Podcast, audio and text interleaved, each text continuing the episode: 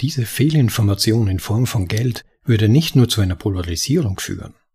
Da Geld den Wert zwischen Menschen und Nationen verbindet, würde es zu einer enormen Fehlallokation von Kapital und Ressourcen führen, da die einzelnen Akteure im System das System durch ihre Handlungen verschlimmern, um genug Geld zu verdienen, um dem System zu entkommen. Du hast nicht die Zeit, dich hinzusetzen und die besten Bitcoin-Texte zu lesen? Nun ja, lasse mich dir vorlesen. Das ist ein Bitcoin Audible Anhörartikel.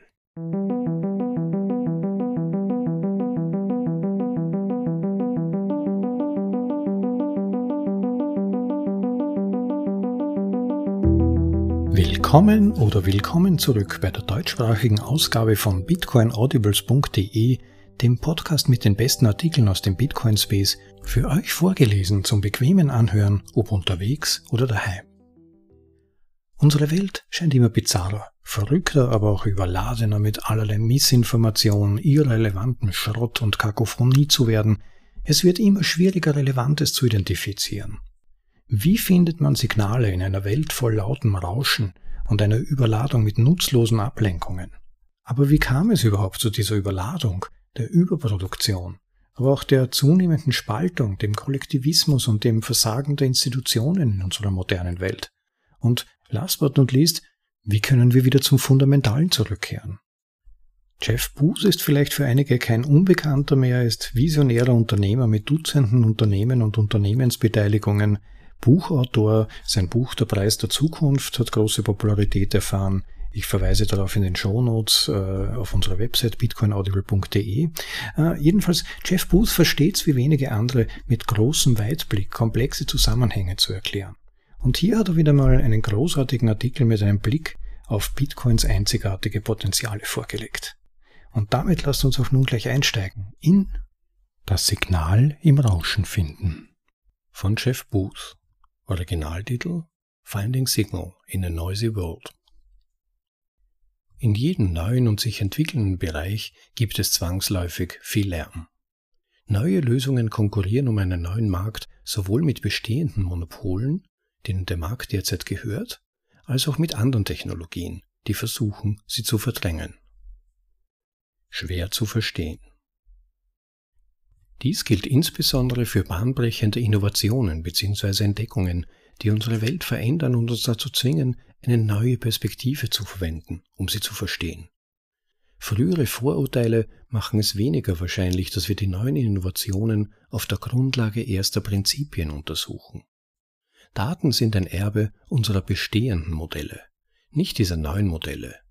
Neue Modelle müssen auf intuitive Weise vorhersagen können, was passieren wird, anstatt Vorhersagen, anstatt historischer Daten zu machen. Wir vereinfachen die Modelle in unserem Gehirn, um Zeit zu sparen. Infolgedessen tappen die meisten Menschen in die Falle, ihr zukünftiges Verhalten vorherzusagen, indem sie auf ihre Vergangenheit zurückblicken. Aus diesem Grund konnten wir bei der Verwendung eines BlackBerry-Telefons bei der Veröffentlichung des iPhone nicht vorhersagen, wie sich unsere Meinung ändern würde. Doch unsere Meinung, die sich aufgrund neuer geschaffener Werte änderte, würde eine ganze Branche verändern. Wir bewegen uns sofort, wenn uns etwas von größerem Wert gegeben wird, und es ist unmöglich, diese Bewegung vorherzusagen, bevor wir sie gesehen haben. Deshalb wurde Kodak durch die von Kodak selbst entwickelte Digitalkamera zerstört, und Blockbuster erkannte nicht die Bedrohung durch Netflix, bis es zu spät war. Aus dem gleichen Grund scheitern alle Monopole, wenn sie die Wertschöpfung, die neue Technologien der Gesellschaft liefern, missverstehen. Die Akzeptanz neuer Technologien erfolgt meistens von unten nach oben statt von oben nach unten. Warum? Ganz einfach, weil die Menschen, die am weitesten von der Monopolmacht entfernt sind, am meisten zu gewinnen haben und die Menschen, die dem Monopol am nächsten stehen, am meisten zu verlieren haben. Füge hinzu, dass es immer eine viel größere Anzahl von Menschen gibt, die weiter vom Monopol entfernt sind, als Menschen, die ihm nahestehen. Und es wird leicht zu erkennen, wie schnell etwas, das mehr Wert für diese Menschen schafft, Fuß fassen und stärker werden kann, wodurch ein Monopol unfähig wird, dagegen anzukämpfen. Eine Anmerkung. Es ist wichtig, diesen Rahmen zu berücksichtigen, unabhängig davon, ob es sich um ein Monopol in einer Branche oder um Geld selbst handelt. Schwieriger zu verstehen. Noch schwieriger ist es, Allzwecktechnologien wie die künstliche Intelligenz zu verstehen, die sich auf alle Branchen auswirken, oder ihr Fortschrittstempo vorherzusagen. Da diese Allzwecktechnologien im Laufe der Zeit auf die meisten Wertschöpfungsbereiche wirken, können wir die entsprechenden Auswirkungen auf jedes Unternehmen und damit auch auf unser Leben leicht unterschätzen. Wenn wir zum Beispiel so tun, als würde sich eine begrenzte oder allgemeine künstliche Intelligenz nicht eines Tages negativ auf unsere Arbeit auswirken, dann wollen wir das glauben, was dafür sorgt, dass Erzählungen, die diese Denkweise unterstützen, populär sind, auch wenn sie unwahr sind. Am schwersten zu verstehen. Die am schwersten zu verstehenden Innovationen sind jedoch die offenen dezentralen Technologien auf Protokollebene. Diese Protokolle schaffen Werte in Form einer neuen Grundlage, die sich langsam und methodisch entwickelt. Protokolle sind schichtweise aufgebaut, was bedeutet, dass wir in der Regel erst sehen können, was auf der nächsten Schicht möglich ist, wenn diese bereits aufgebaut ist. Das technologische Basisprotokoll, also Schicht 1, das die Vernetzung von Computern ermöglichte, heißt TCP/IP, Transmission Control Protocol and Internet Protocol und wurde Ende der 60er Jahre von der DARPA entwickelt. Erst 1989 erfand Tim Berners-Lee HTTP, das Hypertext Transfer Protocol, auf Schicht 4, das diese Computer und Webseiten miteinander verbindet und das World Wide Web bildet. Wenn du also jemandem in den frühen 1990er Jahren die offene Protokollschicht TCP/IP erklärst, die es zuvor isolierten Computern ermöglichte, miteinander zu kommunizieren, oder sogar HTTP, oder wenn du versuchst ihm zu sagen, dass dieselbe weitgehend unveränderte Technologie eines Tages das iPhone, Google, Zoom, Amazon und alles andere, was wir heute für selbstverständlich halten, hervorbringen würde, würden seine Augen ungläubig überrollen. Wir erfahren Wert durch Produkte und Dienstleistungen, die uns einen Nutzen bringen, anstatt zu versuchen, die komplizierten Details der zugrunde liegenden Fundamente zu verstehen, auf deren Basis sich diese Produkte und Dienstleistungen entwickeln. Ich werde versuchen, einen Modellrahmen für die Betrachtung zu verwenden, wie dies für Bitcoin und den vorhersehbaren Aufstieg von Altcoins, dezentralisierten Finanzen, also DeFi, Web3, Metaverse und den gesamten Blockchain-Bereich gilt. Doch bevor wir dorthin gelangen, müssen wir auf einer höheren Ebene beginnen, denn die Abstraktion auf höherer Ebene wirkt sich auf alles andere aus und verstärkt es. Wir müssen beim Geld beginnen. Aus demselben Grund, der oben genannt wurde, müssen wir dort beginnen. Nämlich erstens, wir erfahren Wert durch Produkte und Dienstleistungen, die uns einen Nutzen bringen, anstatt zu versuchen, die komplizierten Details der zugrunde liegenden Fundamente zu verstehen, die zu diesen Produkten und Dienstleistungen führen. Und zweitens, Geld ist die Grundlage, auf der alles andere aufbaut.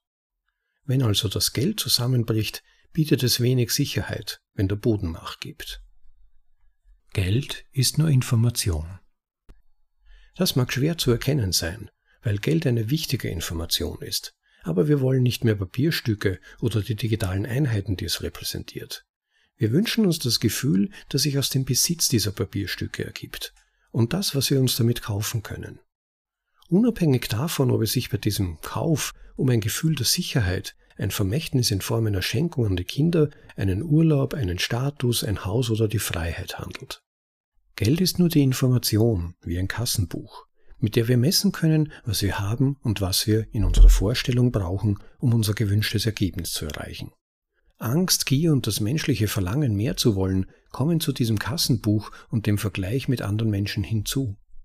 Es macht also logisch Sinn, dass erstens, wenn Geld nur Information ist und zweitens Geld von den Zentralbanken in einem noch nie dagewesenen Ausmaß manipuliert wird, um einen Kreditkollaps des Systems zu vermeiden, dann drittens die Fehlinformation im gesamten System zunehmen muss. Eine Ableitung zweiter Ordnung dieser Fehlinformation ist, dass das Vertrauen im gesamten System abnehmen muss. Aber das ist das unglückliche System, in dem wir leben, und es hat äußerst negative Folgen. Da wir ein System aus dem System heraus messen, wäre es für den Großteil der Bevölkerung praktisch unmöglich, die Wahrheit zu erkennen. Ebenso besteht jedes Unternehmen, jede Organisation und jede politische Partei aus ähnlichen Menschen, die das System aus dem System herausmessen, während jedes Mitglied unserer Gesellschaft im Großen und Ganzen glaubt, dass es diese Fehlinformation besser durchschauen kann als andere. Ein Kommentar des Autors an dieser Stelle K-Wert emptor. Obwohl ich mein persönlich Bestes tue, um Themen zu vertiefen, um beide Seiten zu verstehen und zu erkennen, wo ich vielleicht falsch liege, gilt es auch für mich und die Worte auf dieser Seite. Infolgedessen ist es nur logisch, dass Verschwörungstheorien, Verwirrung, Polarisierung, Voreingenommenheit innerhalb und außerhalb der Gruppe und soziales Chaos herrschen. Diese Fehlinformation in Form von Geld würde nicht nur zu einer Polarisierung führen. Da Geld den Wert zwischen Menschen und Nationen verbindet, würde es zu einer enormen Fehlallokation von Kapital und Ressourcen führen, da die einzelnen Akteure im System das System durch ihre Handlungen verschlimmern um genug Geld zu verdienen, um dem System zu entkommen. Auf der Jagd nach immer höheren Renditen würde nicht nur die Allgemeinheit betroffen sein. Auch Pensionspläne, die bestimmte Wachstumsrenditen benötigen, um zahlungsfähig zu bleiben und ihre Verbindlichkeiten in Form von Rentenleistungen zu begleichen, würden nach höheren, realen Renditen schreiben. Sie alle und auch wir suchen nach Möglichkeiten, ein Wachstumsproblem zu lösen, um dem System zu entkommen, das das Problem verursacht. In einer Welt, die so aussehe, wäre es leicht, in eine Falle von Pyramiden und Get-Rich-Quick-Systemen zu tappen, um zu entkommen.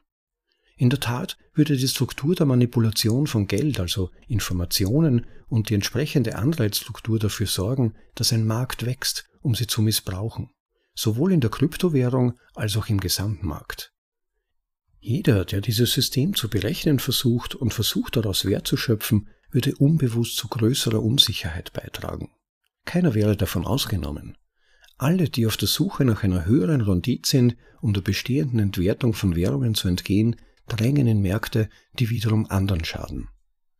Mit dieser ersten Fehlinformation als Hintergrund und zweitens einer neuen Technologie auf Protokollebene denke daran, dass offene Protokolle den größten Wert für die Gesellschaft bieten und am schwersten zu verstehen sind, wäre es außerordentlich schwierig zu erkennen, warum Bitcoin allein als bahnbrechende Technologie herausragt und wohin sie sich entwickelt.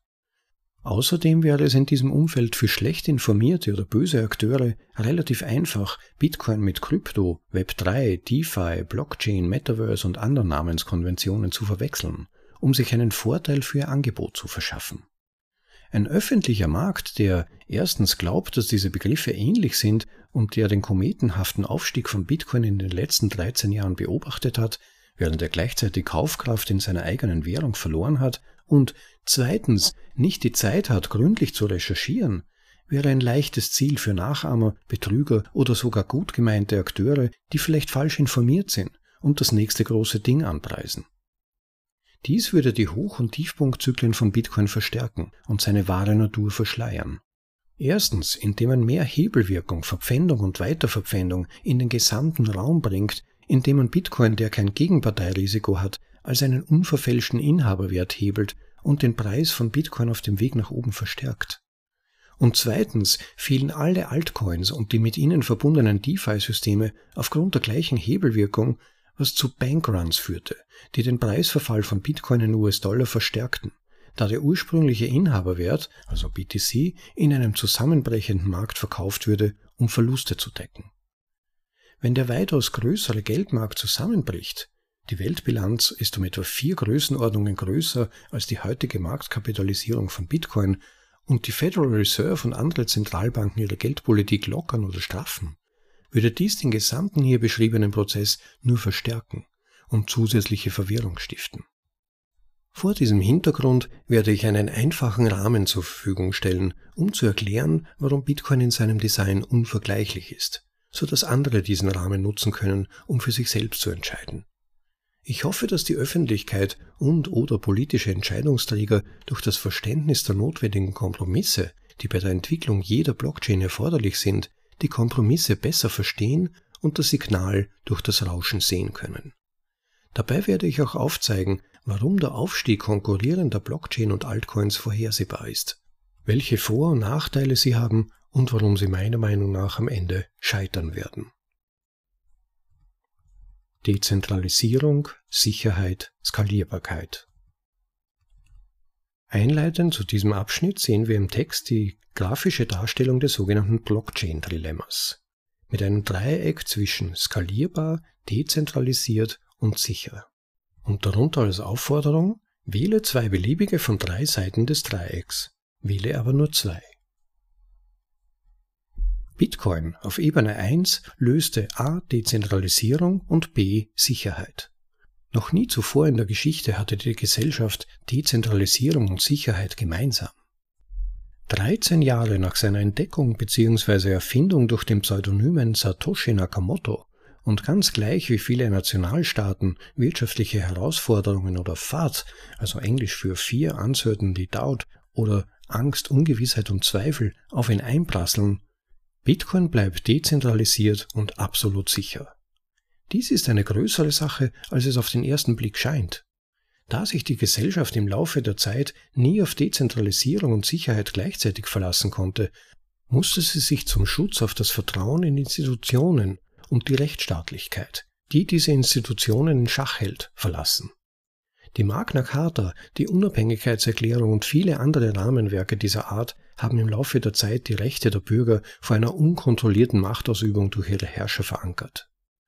Das Problem besteht darin, dass Geld über einen längeren Zeitraum hinweg die Gesetze gewissermaßen überbieten, so dass Gesetze allein kein Vertrauen schaffen können.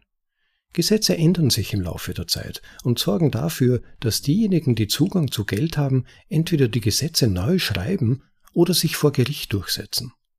Ein Blick auf die Welt, in der wir leben, zeigt diese unglückliche Wahrheit. Das heißt, wo das Geld am meisten kaputt ist, bricht die Rechtsstaatlichkeit zusammen. Die Rechtsstaatlichkeit schützt die Bürger nicht vor der Manipulation durch Geld. Sie schützt diejenigen, die der Manipulation am nächsten stehen. Bitcoin bleibt aufgrund seines Designs dezentralisiert und sicher. Zwei entscheidende Designelemente haben zu diesem Ergebnis geführt. Erstens eine begrenzte Blockgröße und zweitens die Verwendung von Energie zur Sicherung des Netzwerks durch Proof of Work. Eine Anmerkung des Verfassers im Text? Zusätzliche Designelemente, die mit diesen beiden Designelementen verbunden sind, sind weiterhin entscheidend für die Sicherheit und Dezentralisierung des Netzwerks. Für den Leser, der tiefer einsteigen möchte, werden diese später in diesem Beitrag mit Links zu einigen großartigen Vordenkern und Inhalten erkundet. Es ist wichtig, sich daran zu erinnern, dass Bitcoin Open Source ist, was bedeutet, dass es für jeden offen ist, um es zu prüfen oder frei zu nutzen, von niemandem kontrolliert wird und für jeden frei verfügbar ist, um es durch eine Abspaltung, einen sogenannten Fork, zu verändern, um zu versuchen, es auf eine andere Weise zu gestalten, die mehr Wert für die Nutzer schafft. Durch dieses Design wurde Bitcoin in den letzten 13 Jahren zu einem ausgezeichneten Wertaufbewahrungsmedium, blieb aber aufgrund seiner mangelnden Transaktionsgeschwindigkeit von 5 bis 7 Transaktionen pro Sekunde als Währung oder weiterer Technologiestack auf dem Basislayer weitgehend unpraktikabel. Die Transaktionsgeschwindigkeit war nicht die einzige Einschränkung. Indem die Blockgröße klein gehalten wurde, um eine kontinuierliche Dezentralisierung zu gewährleisten, ließ Bitcoin eine Lücke für konkurrierende Blockchains bzw. Altcoins, die auf Ebene 1 mehr leisten konnten. Risikokapital, Unternehmer und Entwickler stürzen sich in dieses Ökosystem, weil erstens die Erfindung eines neuen Coins, der mit Bitcoin konkurrieren könnte, kurzfristig enorme Gewinne für die Gründer und Risikokapitalgeber bringen würde und zweitens mit einer größeren Blockgröße und einer freizügigeren Blockchain mehr erreicht werden könnte. Diese konkurrierenden Blockchains würden zu sogenannten Smart Contracts, nicht fungiblen Token, also NFTs, und unter Anführungszeichen dezentralisierten Finanzen führen. Es wäre ein leichtes einem Publikum, das nach Skalierbarkeit und anderen Anwendungsfällen sucht, Bitcoin als alte Technologie und nicht als Protokollschicht zu präsentieren. Die gleiche Auswahlpräferenz, entweder die Transaktionsgeschwindigkeit oder die Bereitstellung von mehr Möglichkeiten durch intelligente Verträge auf Ebene 1, erforderte jedoch dass diese Blockchains entweder Dezentralisierung oder Sicherheit opferten, um ihre Ziele zu erreichen. Die lange Geschichte der konkurrierenden Blockchains hat gezeigt, dass sie alle entweder zentralisiert werden durch einen Rat oder eine kleine Anzahl von Personen bzw. Nodes, die Entscheidungen für alle treffen, oder anfällig für Hacks oder Ausfälle werden, wenn sie skalieren. Bitcoin steht allein in Dezentralisierung und Sicherheit. Warum? Weil es einfach keinen Weg an der 2 von 3 Auswahl für eine Blockchain auf Layer 1 vorbeigibt. Die logische Schlussfolgerung ist jedoch, dass, wenn man die Sicherheit für die Skalierbarkeit opfert, die Blockchain scheitert, weil sie unsicher ist Oder wenn man die Dezentralisierung für die Skalierbarkeit opfert, muss eine Blockchain schließlich aus wirtschaftlichen Gründen unbrauchbar werden. Während man im Sinn eines vorübergehend wertbietenden Ökosystems diesen Standpunkt noch argumentieren könnte, stellen die wirtschaftlichen Kompromisse beim Betrieb einer zentralisierten Blockchain sicher, dass sie langfristig nicht funktionieren kann. Einfach gesagt, wenn Zentralisierung eine Anforderung an das Design ist, ist eine Datenbank eine viel kostengünstigere Lösung in Bezug auf Wirtschaftlichkeit und Energieverbrauch. Allein dieser ökonomische Grund negiert jeden langfristigen Nutzen einer zentralisierten Blockchain, abgesehen von den anfänglichen Inhabern der Token, für die Teilnehmer des Systems, weil jemand dafür bezahlen muss. Dadurch wird sichergestellt, dass alle Projekte, die auf diesen alternativen Blockchains, also Web3, Metaverse, NFTs und so weiter aufbauen, unabhängig von der Absicht der Gründer dieser Projekte das gleiche Schicksal erleiden müssen wie die zugrunde liegende Blockchain. Auf Treibsand zu bauen ist keine gute langfristige Strategie. Einige kurze Fragen, um Klarheit zu schaffen. Erstens, wie könnte eine dezentralisierte Finanzierung auf einer zentral kontrollierten Blockchain erfolgen? Zweitens, wie würde sich das Versprechen von Web3 von der heutigen Monopolmacht in der Technologie unterscheiden, wenn es auf einem teureren Basislayer aufgebaut wäre und von sehr wenigen kontrolliert würde? Drittens, welchen langfristigen Wert hat eine digitale Kopie, zum Beispiel NFT, von etwas, das mit einer ausgefallenen Blockchain verbunden ist? Viertens, wenn es eine kostengünstigere über Layer 2 und 3 und eine dezentrale Alternative gäbe, die es Gaming- und Virtual Reality-Unternehmen ermöglicht, ihr eigenes Schicksal zu kontrollieren, anstatt ihre Zukunft auf einer zentral kontrollierten Blockchain zu riskieren, was würden diese Unternehmer wählen? Wäre es nicht wahrscheinlicher, dass dieses neue Protokoll anstelle eines zentral gesteuerten Protokolls die Grundlage des Metaverse bildet? Währenddessen sind sich Unternehmer, die auf diesen Blockchains aufbauen, die breite Öffentlichkeit und Regulierungsbehörden möglicherweise nicht bewusst, dass die Schwachstelle langfristig angelegt ist. Schlimmer noch, Kapital- und Großbesitzer der verschiedenen Altcoins-Schemata könnten freiwillige oder unfreiwillige Teilnehmer an einem perversen Anreizsystem werden, bei dem sie auf Kosten der unwesentlichen Öffentlichkeit reich werden oder gerade noch rechtzeitig aussteigen. Charlie Mangers berühmtes Zitat Zeige mir einen Anreiz und ich zeige dir ein Ergebnis trifft hier gut zu. Wenn investiertes Kapital von Risikokapitalgebern und Zeit von einem Unternehmer oder Team in die Entwicklung einer dieser Blockchains oder ein auf sie aufbauendes Unternehmen geflossen ist, sagt uns die menschliche Natur, dass es viel einfacher ist, die Wahrheit zum Zweck des Verkaufs vor dem Zusammenbruch zu verschleiern, als eine falsche Strategie einzugestehen. Wie immer, folge dem Geld. Die Grenzlinie wird besonders durch Exchanges, also Börsen verzerrt, die diese Coins einer unwissentlichen Öffentlichkeit anbieten.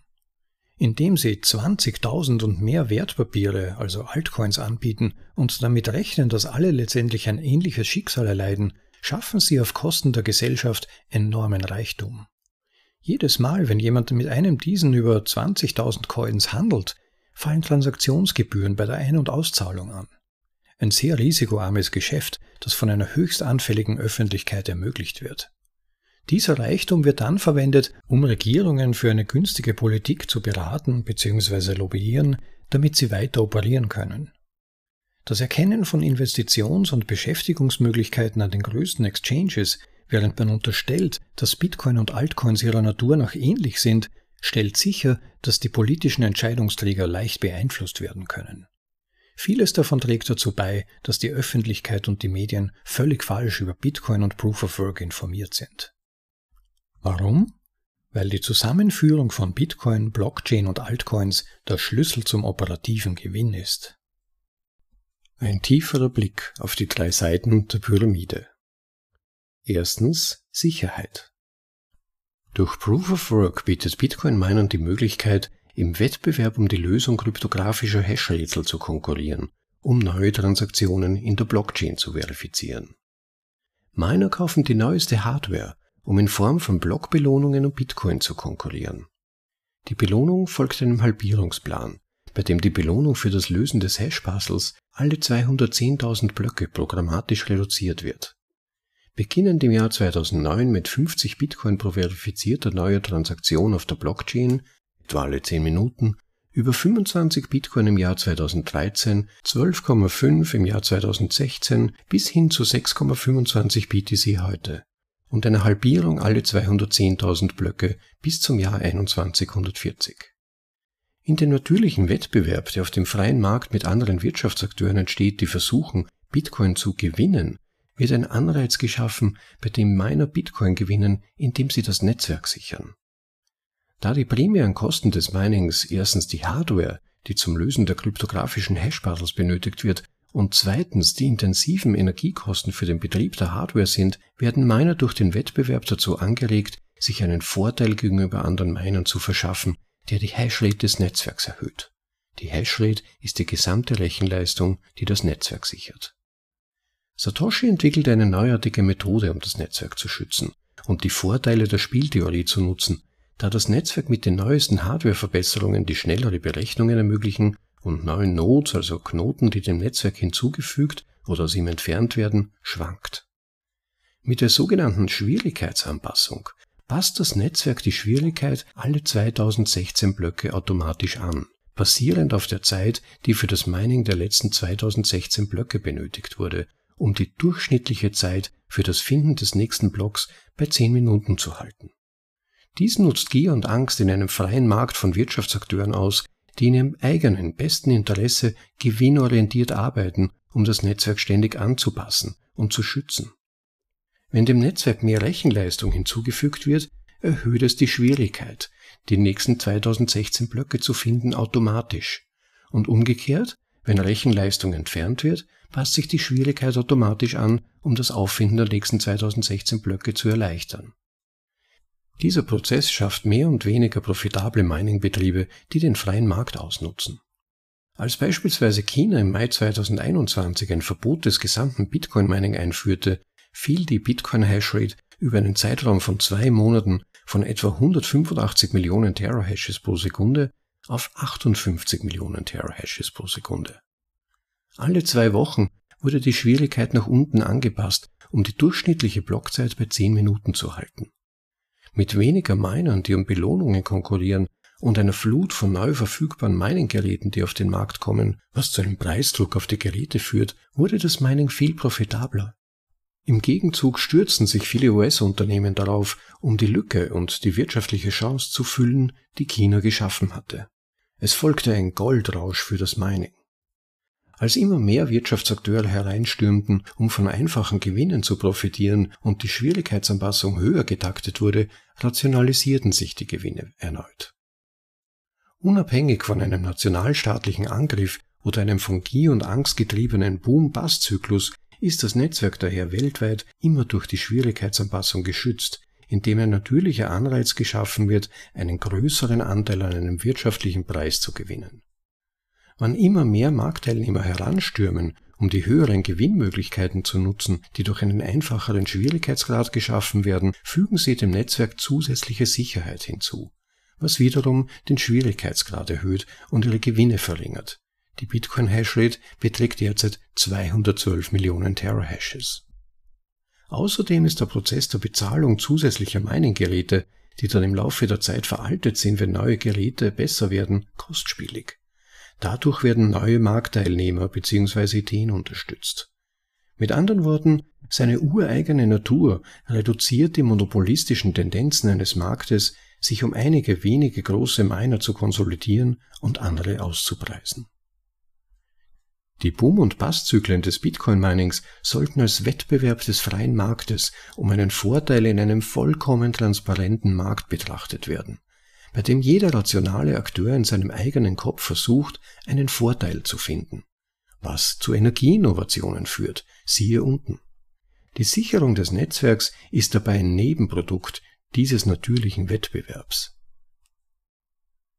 Zweitens Energie als Teil der Sicherheit.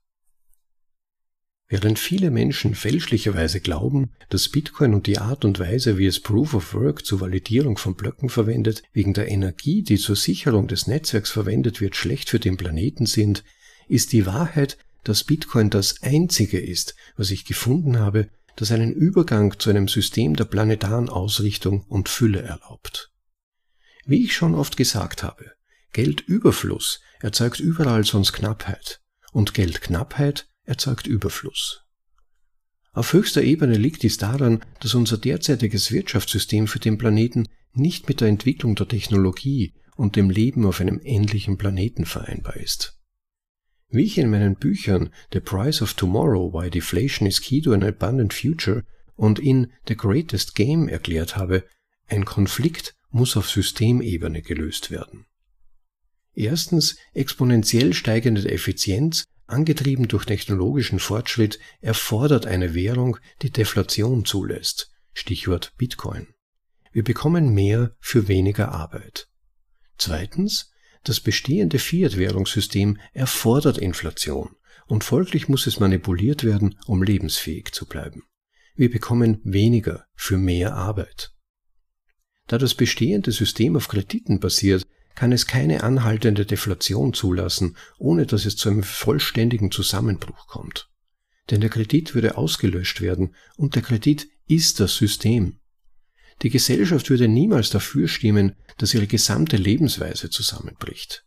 Das bedeutet, dass es ein Paradoxon gibt, bei dem die Gesellschaft aus Angst vor den Folgen eines Zusammenbruchs letztendlich immer auf manipuliertem Wachstum bestehen wird und dieses manipulierte Wachstum ist die Hauptursache für die Probleme, mit denen die Gesellschaft zu kämpfen hat, einschließlich Umweltschäden.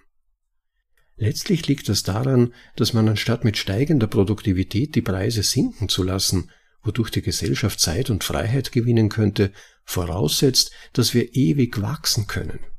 Und das Wachstum selbst setzt voraus, dass Geld aus dem Nichts geschaffen werden kann, um es zu erreichen. Dieses Wachstum für mehr Arbeitsplätze, um die Rechnungen bezahlen zu können, um höhere Preise zu bezahlen, die von vornherein höher manipuliert werden, hält die Gesellschaft in einem Hamsterrad, unfähig zu erkennen, dass es das System selbst mit seiner eingebetteten Wachstumsverpflichtung zur Bedienung nicht rückzahlbarer Schulden ist, das für all das Leid verantwortlich ist. Es kommt noch schlimmer. Im bestehenden System muss jede Innovation, die den Preis senkt oder Zeit spart, durch weitere Währungsmanipulationen ausgeglichen werden, um das bestehende Geldsystem aufrechtzuerhalten. Die Energie selbst ist ein gutes Beispiel dafür. Es ist ja nicht so, dass nicht eine Fülle von Technologien in die Erforschung, die Produktion, den Transport und die Entwicklung neuer Energiequellen investiert worden wäre. Wenn man sich vergegenwärtigt, dass der Hauptgrund, die steigende Nachfrage ist ebenfalls wichtig für den Anstieg der Energiepreise im Gegensatz zu den neuen Energiequellen und den Effizienzsteigerungen bei den bestehenden Energiequellen darin liegt, dass sie steigen müssen, um das bestehende Kreditsystem aufrechtzuerhalten, wird einem auch klar, dass es keinen Ausweg aus dem System gibt. Abgesehen davon, dass das Umweltproblem mit dem bestehenden System nicht lösbar ist, bietet Bitcoin einen Weg zu einem Kardaschow Typ 1 Planeten, auf dem wir die gesamte Energie nutzen, die die Erde von der Sonne erreichen kann. Er tut dies, weil er einen positiven wirtschaftlichen Anreiz für den Übergang zu reichlich vorhandener Energie bietet. Aus der Perspektive von Angebot und Nachfrage sind die hohen Energiekosten von Bitcoin zur Sicherung des Netzwerks eine Besonderheit, weil ein wirtschaftlicher Anreiz geschaffen wird, der sowohl natürlich als auch positiv ist, um Energie im Überfluss zu erzeugen. Energie ist der wichtigste Faktor für die Rentabilität des Bitcoin-Minings, was bedeutet, dass kostengünstige Energie für Gewinne erforderlich ist. Ein Bitcoin-Miner kann nicht profitabel bleiben, wenn er für Energie zu Preisen bezahlt, die ein Privatkunde zahlen würde, also konkurriert er nicht mit dieser Energie. Stattdessen setzt er das gleiche Verhalten des freien Marktes bei der Energieerzeugung und Nutzung frei, nämlich die Suche nach kostengünstigerer oder gestrandeter Energie. Auf diese Weise entsteht ein Mindestpreis für Energie und eine Möglichkeit, Kapital für Investitionen bereitzustellen, die sonst nicht getätigt würden. Diese neuen Energieinvestitionen und die erneuerbaren Energien ermöglichen es Regionen, die früher aufgrund eines Mangels an zuverlässiger Energie von der Welt abgeschnitten waren, Wohlstand und Energieunabhängigkeit aufzubauen. Der ständige Wettbewerb um niedrigere Energiekosten und oder die Nutzung der beim Bitcoin-Mining entstehenden Wärme für andere kommerzielle Zwecke wie die Beheizung von Gewächshäusern oder Geschäftsgebäuden setzt eine Welle von unternehmerischen Talenten frei, die sich der Herausforderung der Energienutzung stellen. All dies geschieht durch den Wettbewerb auf dem freien Markt, um eine zuverlässige Energieversorgung und Nutzung zu gewährleisten. Den meisten Beobachtern sollte inzwischen klar sein, dass Energie in unserem Leben wichtiger ist als die Zahl der gedruckten Papiernoten oder der digitalen Darstellungen dieser Noten. Das Drucken von mehr Papier oder digitalen Einheiten schafft nur zusätzliche Energieknappheit. Energie hat Vorrang vor dem Dollar, denn ohne Energie gibt es keine Wirtschaft.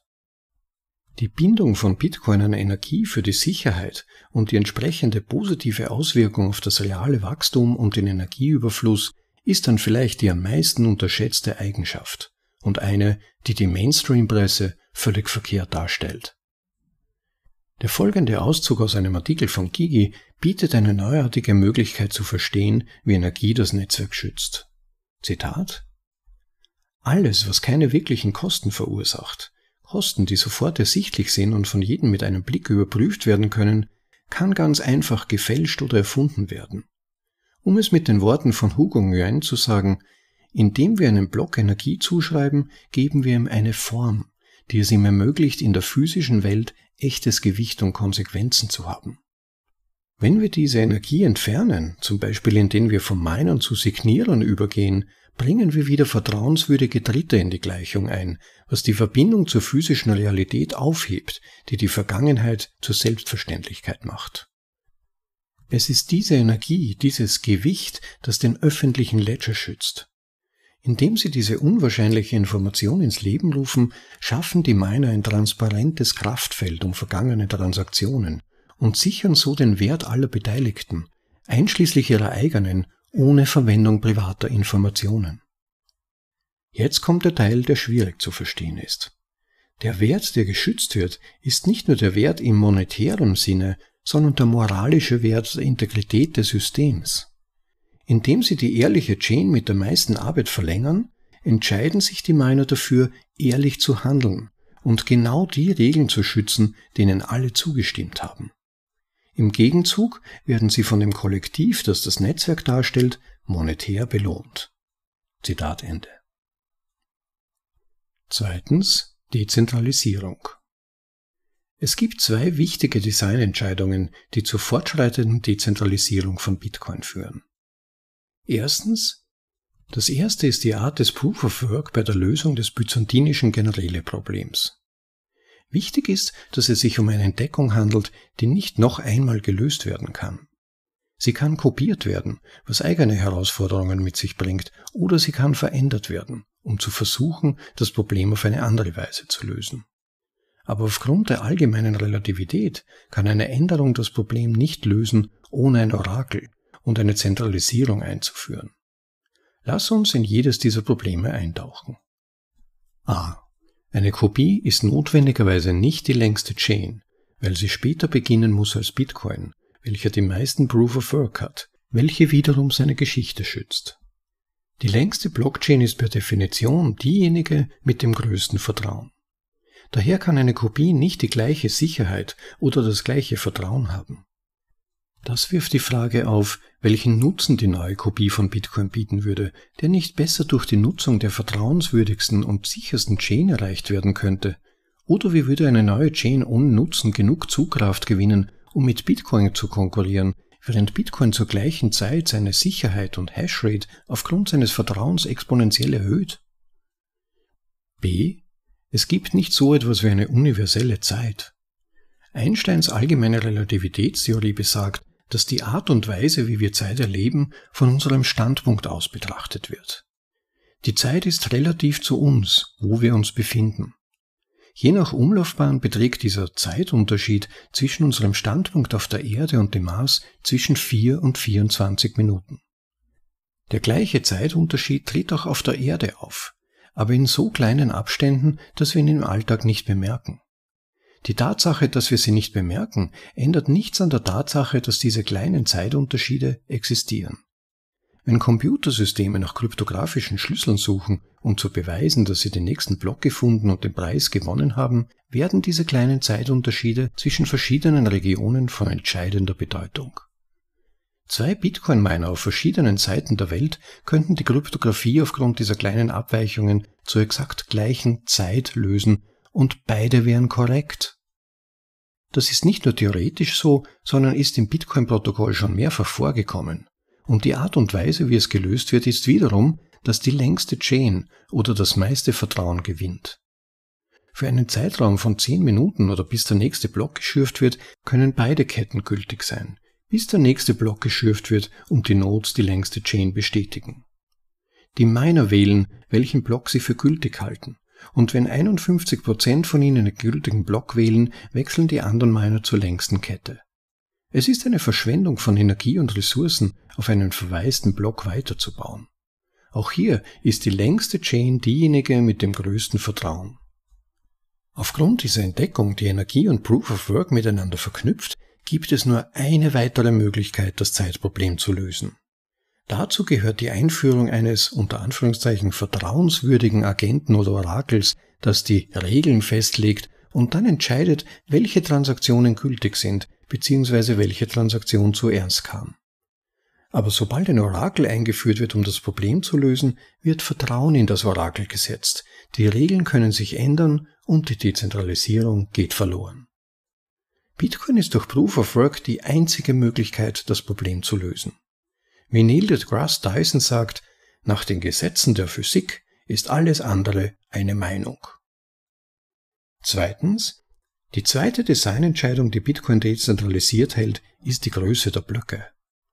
Der Verzicht auf eine höhere Blockgröße auf dem Layer 1 von Bitcoin bedeutete eine geringere Anzahl von Transaktionen pro 10-Minuten-Block und oder weniger Platz für Smart Contracts im zugrunde liegenden Code. Indem die Blockgröße klein gehalten wird, sind die Zehntausenden von Full-Node-Betreibern auf der ganzen Welt die wahren Regeldurchsetzer des Netzwerks. Thomas Strohlight gibt in seinem Artikel einen großartigen Bericht aus erster Hand über diese Macht in den Händen der Full-Node-Betreiber.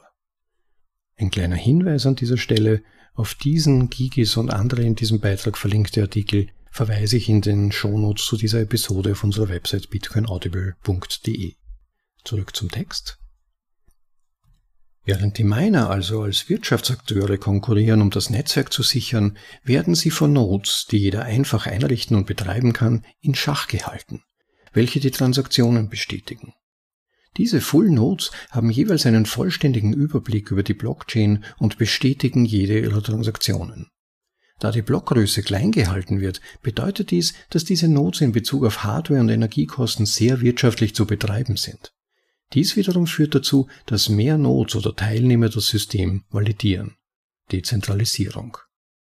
Durch das Hinzufügen von zusätzlichen Informationen oder Speicherplatz zur Blockchain auf Ebene 1 bzw. Layer 1 explodieren die Kosten für Energie und Rechenleistung zur Sicherung des Netzwerks, was wiederum dazu führt, dass nur die mächtigsten oder wohlhabendsten genug Geld haben, um Nodes zu betreiben, was wiederum die Entscheidungen kontrolliert. Das heißt Zentralisierung. Die Block Size Wars, die 2015 bis 2019 begannen, kämpfen um dieses Schlüsselthema, wobei viele der mächtigsten Bitcoin-Befürworter zu dieser Zeit eine Regeländerung befürworteten, die mehr Funktionalität auf Layer 1 bringen würde, ihnen aber im Gegenzug mehr Kontrolle in Form von Zentralisierung geben würde. Bitcoin hat sich in diesem Streit mit neuem Code, der die neuen Regeln repräsentiert, gehardforkt. Im Gegensatz zu Softforks, denen die Mine und Nodes zustimmen und die abwärtskompatibel sind, erzeugen Hardforks eine neue Chain. Wenn du zum Beispiel vor dem 1. August 2017 Bitcoin hattest und ein Hardfork zu Bitcoin Cash stattfand, hattest du nun Coins in beiden Chains. Du konntest dann entscheiden, ob du einem davon zugunsten des anderen verkaufst oder beide behalten möchtest. Nachfolgend findest du eine Momentaufnahme dessen, was der Markt als Wert beider Coins bestimmt.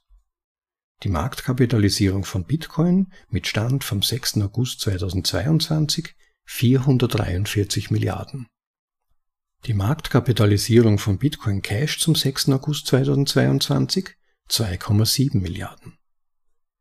Die Preisdiskrepanz des Forks zeigt erneut, dass zwar jeder die Regeln ändern kann, um einen anderen Coin anzubieten, aber die längste Chain mit dem meisten Proof of Work hat das meiste Vertrauen und wird daher von den Marktteilnehmern höher bewertet. Die Dezentralisierung ist ein großer Teil dieses Vertrauens. Drittens Skalierbarkeit. Wie in diesem Artikel deutlich wird, haben die Entscheidungen, die zu einer Dezentralisierung und Sicherheit geführt haben, die vor Bitcoin nicht möglich war, auch zu Entscheidungen geführt, die nicht skalierbar waren. Hier liegt ein Großteil des Konflikts und der Verwirrung bei Blockchains begründet. Aus der Sicht der menschlichen Natur ist es leicht zu erkennen, dass es zu Konflikten kommen würde. Einige Nutzer wollten mehr bezüglich der Skalierung oder Differenzierung auf Bitcoin aufbauen und fühlten sich durch den langsamen und methodischen Konsens der Node, der das Ökosystem schützt, blockiert. Sie beschlossen dann, ihre eigenen Blockchains mit Differenzierung zu schaffen und versuchten andere davon zu überzeugen, dass die neuen Blockchains in irgendeiner Weise besser seien. Während viele von ihnen Betrüger waren bzw. sind, die mit Unwissenheit das schnelle Geld machen wollten, waren sich einige vielleicht nicht einmal der langfristigen Auswirkungen ihrer Entscheidungen bewusst, die sie bei der Entwicklung von Blockchains getroffen haben, die scheitern müssen. Entweder aufgrund von erstens Zentralisierung und fehlenden wirtschaftlichen Anreizen oder zweitens Sicherheitslücken. Und einmal geschaffen, gab es keinen anderen Ausweg als das Scheitern einzugestehen oder sich weiter zu verändern und zu versprechen, das Paradoxon irgendwann in der Zukunft zu lösen. Eine andere Art zu skalieren. Protokolle skalieren in Layern bzw. Schichten. Die Skalierung von Bitcoin in Layern bietet eine Möglichkeit, die Sicherheit und Dezentralisierung des ersten Layers beizubehalten, aber auch Skalierbarkeit im zweiten oder dritten Layer zu erreichen, anstatt die erste zu opfern. Ähnlich wie bei den Layern, die die Bausteine des Internets und letztendlich der Produkte bilden, die du täglich benutzt. Jedes der verschiedenen Protokolle arbeitet nur auf diesem Layer. Durch diese Abstraktion wird sichergestellt, dass jeder Layer in sich geschlossen ist und nur wissen muss, wie er mit dem darüber und darunterliegenden Layer zusammenarbeitet. Aufgrund des Missverständnisses, dass Protokolle in Layern skalieren und des allgemeinen Rauschens auf dem Markt, würden Innovationen wie Lightning, die Bitcoin eine Skalierung ermöglichten, von einem Publikum, das Bitcoin als langsame alte Technologie ansieht, die in ihrer Sicherheit und Dezentralisierung keine Kompromisse eingeht, weitgehend abgetan werden.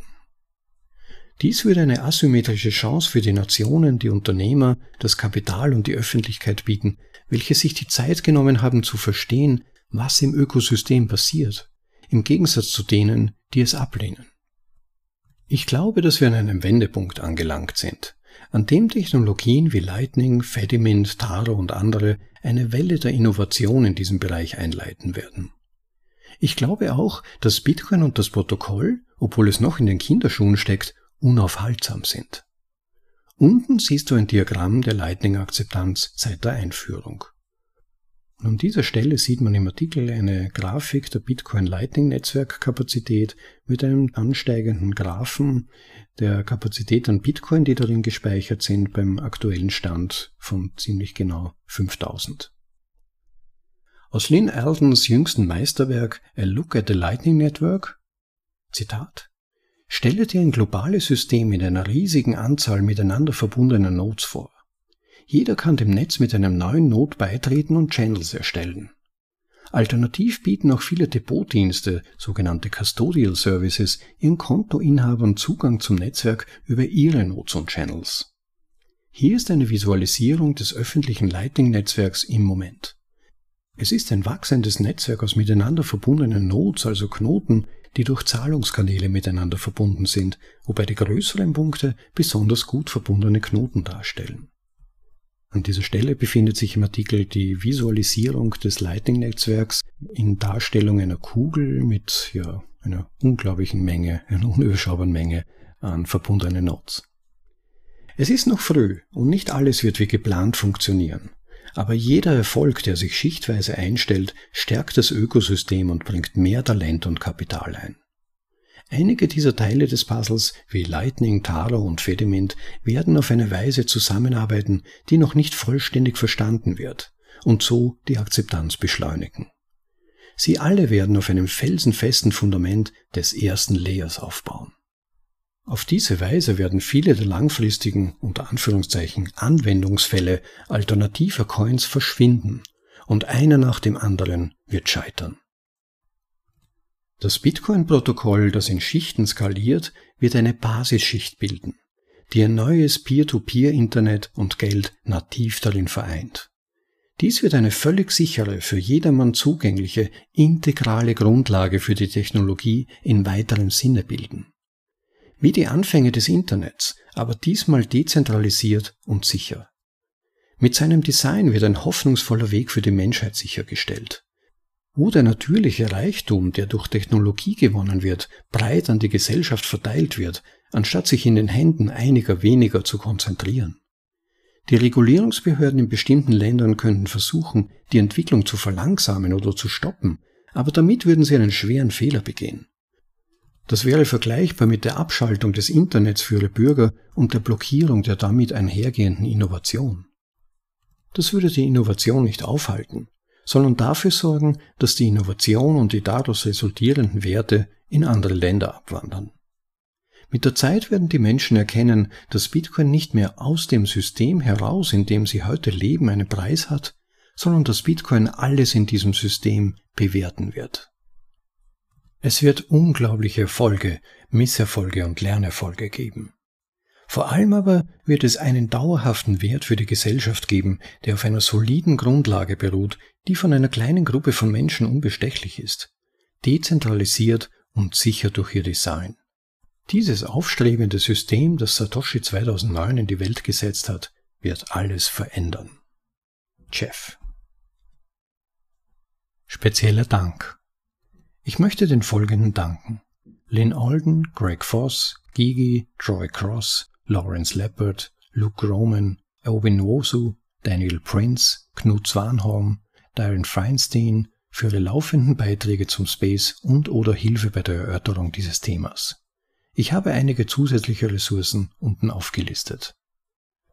Wie schon zuvor erwähnt, findet ihr alle im Artikel verlinkten Quellen und Verweise im Eintrag zu dieser Episode auf unserer Website bitcoinaudible.de. Das war das Signal im Rauschen finden von Jeff Booth. Ja, ihr Lieben, nach diesem langen Text möchte ich meine Stimme ein wenig schonen, insofern nur ein kürzerer Kommentar heute. Einige Punkte aber, die mir aufgefallen sind beim Lesen dieses Textes, da existiert jetzt zunächst mal die Grundannahme, dass Geld Information möglichst neutral und unverfälscht übermitteln sollte. Man muss wissen, wie wird eine Ware oder eine Dienstleistung eingepreist und was ist sie dem Anbieter wert und wie viel dem Käufer. Das sind Grundlagen, die Geld möglichst unverfälscht und neutral bieten sollte. Aber bei Fiat-Geld ist das spezielle Problem, dass es durch seine ja eigentlich ureigene Natur das Fiat-Geld Störung zur Information hinzufügt. Es verfälscht die Information. Das extremste Beispiel ist, wenn ich Geld ausgeben kann, das mir nicht gehört und bei dem ich nicht mal die Verantwortung für die Sinnhaftigkeit dieser Ausgabe tragen muss, lädt das zu Missbrauch ein. Das ist ja ganz klar. Die Information wird damit verfälscht, die Warenkosten werden verfälscht. Und wenn ökonomische Akteure so agieren, dann entsteht Chaos. Und in immer höherem Tempo geht es dann darum letztendlich, wer sich auf Kosten der anderen so viele Vorteile wie nur möglich verschaffen kann, ohne Verantwortung und ohne Risiko. Äh, wenn man kurz drüber nachdenkt, fallen einem sicher einige Beispiele ein in der aktuellen Situation, in der wir uns befinden, wo man das beobachten kann. Und bei Fiat ist eben die Verfälschung die Vorgabe sogar. Und das Perverse ist, wie Jeff Booth im Artikel selbst beschreibt, selbst wenn man diesem System im Grunde entfliehen will, ist man darauf angewiesen, mitzuspielen. Idealerweise sogar in einem höheren Tempo, möglichst viel zu profitieren, um der Missinformation dieses Marktes zu entkommen am Ende. Es geht gar nicht mehr darum, Wert zu schaffen, sondern in hohem Maß eigentlich nur mehr darum, der Systemdynamik zu entkommen oder diese Systemdynamik für sich selbst zu nutzen. An einem Punkt während des Vorlesens ist mir dann noch aufgefallen, dass ja eigentlich der Altcoin-Markt ein symptomatisches Beispiel oder ein perfektes Beispiel für genau dieses Problem ist. Letztendlich weiß fast jeder, dass es Turbo-Glücksspiel ist. Zumindest wenn man so herumfragt in diversen Gruppen, in diversen Kryptogruppen und so weiter, sagen doch viele, ja, ja, sie wissen schon, das ist, das ist ja eh nur Müll oder so, oder vermutlich wird eh nichts daraus. Aber es geht darum, möglichst früh einzusteigen, und dann kann man vielleicht groß abschöpfen und natürlich alles in Bitcoin verwandeln. Man muss letztendlich nur den richtigen Punkt finden, seine eigenen Token dann auf die Noobs, auf die Neuankömmlinge zu dumpen und dann kann man fette Gewinne einsacken. Aber das bringt ja genau auf den Punkt. Genau das ist eine Symptomatik des, der Fiat-Krankheit, könnte man sagen. Und letztendlich haben so gut wie alle Altcoin-Projekte übersehen, wenn man es mal jetzt allgemein betrachtet, dass es bei Kryptowährungen als solches ja eigentlich immer um den Aspekt des Geldes ging. Deshalb haben die, die Cyberpunks diese Technologie entwickelt, die ersten Versuche von neuem Geld auf elektronischem Weg entworfen und man muss berücksichtigen, wenn man solche Projekte aufstellt und entwickelt, dass ja zunächst einmal dieses Fundament feststehen muss. Es muss einmal der Wertaustausch neutral und unverfälscht möglich sein, um überhaupt wirklich Neues darauf zu entwickeln in weiterer Folge. Sonst ist man ja im gleichen System, sonst macht man eigentlich genau dieselben Fehler wieder. Und äh, diese Altcoin-Projekte, zumindest die wirklich bei weitem meisten davon, wenn man sich ein bisschen genauer anschaut, sind im Grunde sofort zu den Produkten und Dienstleistungen gerast. Die haben hübsche Apps und tolle Websites entwickelt. Sie wollen super schnell sein, um die Konkurrenz abzuhängen bei all dem, was sie tun. Und haben quasi alles aus einer Hand entwickelt, um möglichst effizient dabei zu sein. Und dabei aber völlig übersehen, dass man auf etwas zentralisiert mir gar nichts Dezentralisiertes aufbauen kann. Wenn es einmal zentralisiert ist, dann ist der Zug abgefahren. Man kann nicht zu Dezentralisierung und Sicherheit zurückgehen, wenn man sie aufgegeben hat. Deshalb ist Bitcoin ein potenziell so wichtiger Basislayer. Geld ist so fundamental zur Wertekommunikation, dass es möglichst unverfälscht sein muss und frei von Einflüssen. Und wie Jeff ja der große Visionär andeutet, nichts bleibt unverändert, wenn es nur mal fixe Maßstäbe und Relationen im Wirtschaftssystem gibt. Vermutlich können es die einen oder anderen Bitcoiner von sich selbst sagen, aber es ist auch zu vermuten, dass es für die Gesellschaft als Gesamtes nicht anders wäre, dass es heilsam für die gesamte Gesellschaft vermutlich sogar wäre, wenn man sich auf die Funktion des Geldes verlassen kann und sich um Wesentlicheres kümmern kann, wie zum Beispiel echten Wert zu schaffen. Und damit möchte ich es für heute mal dabei bewenden lassen. Schaut bitte mal auf Jeff Booths Substack vorbei, den ich in den Shownotes verlinkt habe. Und ich würde euch wirklich ersuchen, sollte es noch nicht getan haben, auf den Subscribe-Button zu klicken, unseren Podcast zu abonnieren. Das wird euch helfen, keine Folge zu verpassen und uns natürlich ein bisschen im Ranking nach oben zu steigen. Wenn es wahr ist, ich habe keine Ahnung, aber man hat mir gesagt, es soll so funktionieren. Schauen wir mal, das ist wirklich ganz nett. Schaut auch auf unserer Website vorbei. Interessante Literaturverweise versuchen wir für euch zu sammeln und natürlich immer auch spannende Artikel, die vielleicht ihr noch nicht mal gehört habt. Vielleicht einen Besuch wert, stöbert mal. Und vergesst natürlich auch nicht, uns Rückmeldungen zu geben. Wenn jemand Tipps hat für neue Vorlesungen, vielleicht sogar unterstützen kann bei der Übersetzung oder bei der Finanzierung mit den paar Sites, Bitte tut es, gebt euch einen Stoß und empfehlt es natürlich auch Freunden weiter und Bekannten.